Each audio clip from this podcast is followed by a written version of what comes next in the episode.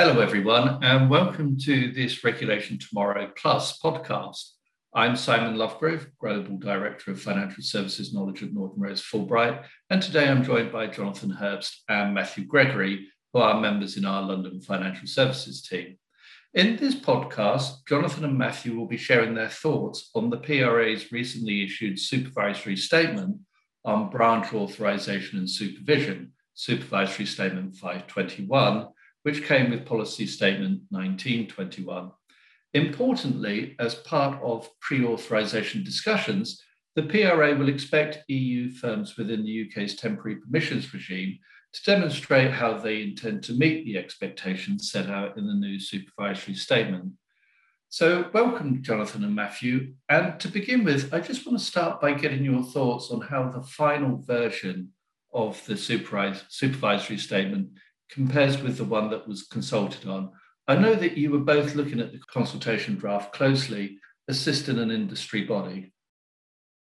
Thanks, Simon. Uh, yes, the, the final supervisory statement um, does differ in a number of ways to the one which was consulted upon. I, I don't think there are any really surprising changes, but helpfully the PRA has responded to a number of the uh, comments and requests for clarification and further detail, which industry made during the consultation phase, and as, as you mentioned, that we were also involved in. I think there are some areas where there's really useful further detail. Obviously, the overall schema of responsible openness, which the PRA um, sketches out its expectations under, is, is welcome, uh, particularly for international firms. There's a, a clear explanation of the ways in which the PRA expects branches uh, to have arrangements in place as distinct from subsidiaries, and those comments are, are, throughout the supervisory statement. There are a couple of areas that I know we're going to pick up on uh, during this podcast, Simon, which are around information sharing and proportionality. Uh, and I think those are particularly uh, areas where uh, smaller firms, particularly those currently in the TPR, will have uh, will, will, will particularly welcome. The final point I would just make is that there are quite significant additional uh, comments made in connection with requirements around operational resilience and expectations in connection with the home state supervisor. Overall, the, the macro message, I think, on the relationship and supervisory cooperation between uh, the PRA and the home state supervisor and between the bank and home state resolution authorities is, of course, that the greater the degree of cooperation there, then the more latitude the local entity will have in the UK. Um, and, and Matt, uh, maybe just to pick up on a couple of points on that, I agree with all the points we made. Um, uh, number one, I think the overall flavour of the so-called responsible openness approach has not changed.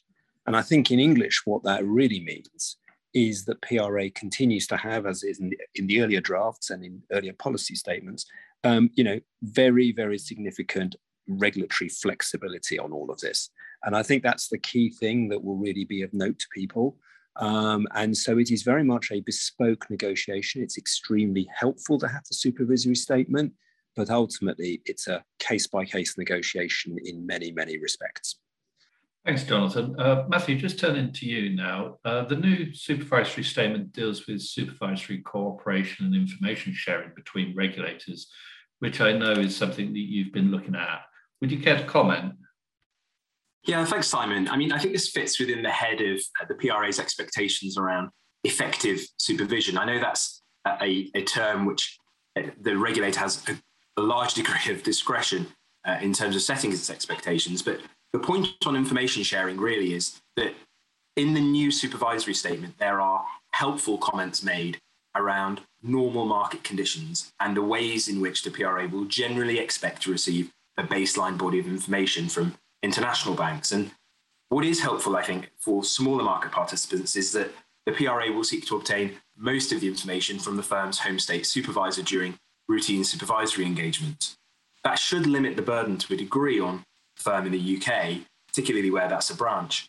Of course, UK branches will still uh, note the references in the supervisory statement to the PRA wishing to meet with management at head office. And of course, there'll be the usual political issues for a branch to manage in the UK as between kind of the triumvirate of PRA, branch, and head office in terms of information sharing and, and the usual uh, interplays that are that, that, go on there in order to ensure that the information being presented to the regulator is up to date and is also the type of information which meets the, the requirements of the regulator here in the UK.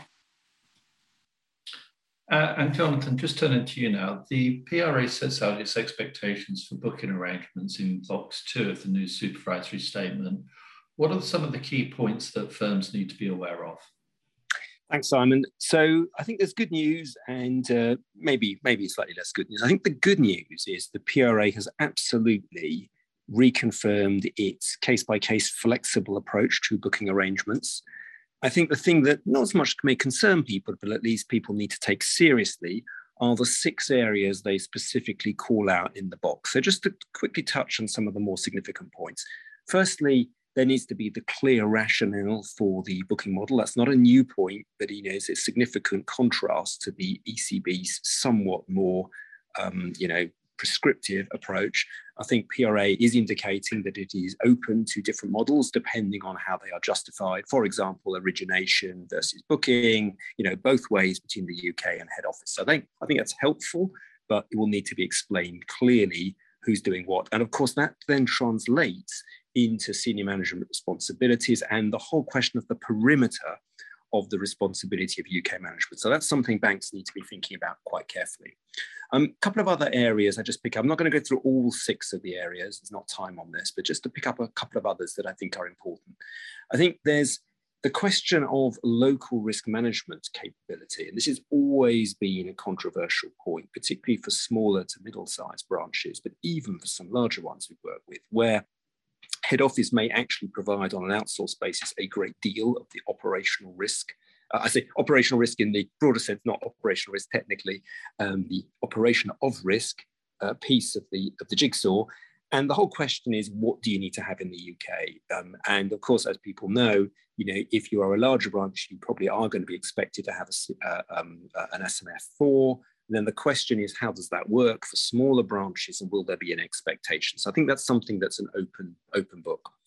Um, just to pick up on one or two other final points. Uh, firstly, there's the, the old chestnut of certainly subsidiaries being profitable in their own right, not just having a loss-making operation in the UK. I think that's an important point the PRA has reiterated. And you know that has real significance in the context of group structures. And finally, again, never to be forgotten, is the link through to recovery and resolution. That you know the, the recovery and resolution planning within the branch needs to fit into the entity as a whole, and certainly if you have a sub, it needs to fit into the group. So net net, reasonably flexible case by case approach, but you know it is definitely worth looking carefully at box two. There's lots packed away in there.